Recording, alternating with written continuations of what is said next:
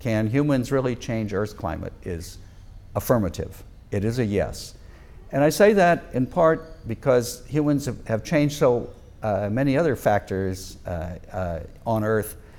We are the biggest mover of Earth. We move more uh, dirt than rivers do. We have uh, changed the composition of the atmosphere.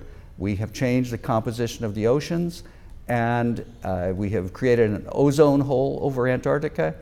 Humans have demonstrated their capability and the impact on the climate is just the latest uh, in this demonstrated capability to alter our environment.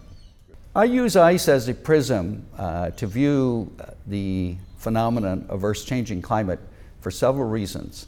One, ice plays a major role in the climate system because it's such a good reflector.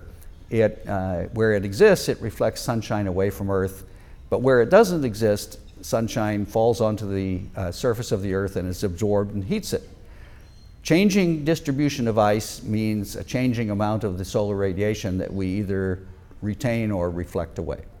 The second reason uh, is that ice uh, is uh, very close to its melting point, and it's a very sensitive indicator of climate change. Uh, with very small changes in temperature, we see big changes in the distribution of ice. And so it is one of nature's uh, best uh, thermometers. Altogether, about a third of Earth's population will see their agricultural and domestic water supplies uh, impacted by uh, melting of mountain glaciers. The second big consequence is that as the sea warms and as ice melts or is delivered to the sea, sea level rises. And the rise of sea level that we can anticipate in the 21st century uh, is very likely to be a meter or more, three feet or more. And that will have consequences for every shoreline around the world. Uh, all harbor infrastructure and uh, municipal water supplies and, and, and the like will be impacted by that. Fully 100 million people will be impacted by a one meter rise in sea level. First, let me say that we will continue to have climate change even if we uh, cut off using fossil fuels tomorrow because of the greenhouse gases that have already been delivered to the atmosphere, and they will continue to have an effect uh, for the next century or more.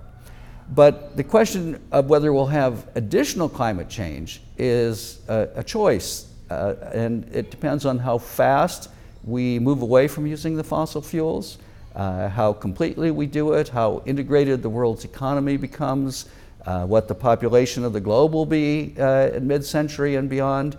But with concerted human action, we can eventually reverse climate change and bring it back to where it was before we started using the carbon based fuels.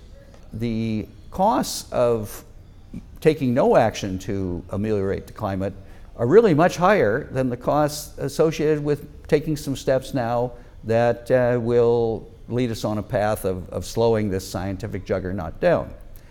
And so I'm a great believer that you always have to weigh the cost of doing nothing with the cost of doing something, even in the face of the uncertainties uh, of the doing something uh, uh will inevitably show up uh, in our future actions. Institutions such as this have a special role because it lets students see the natural world, it lets them get up close and personal with it, and uh, in the way in which I've observed the AOP uh, to operate, it engages the, the, the, young people and lets them touch, lets them feel, lets them ask questions, lets them be little scientists all on their own.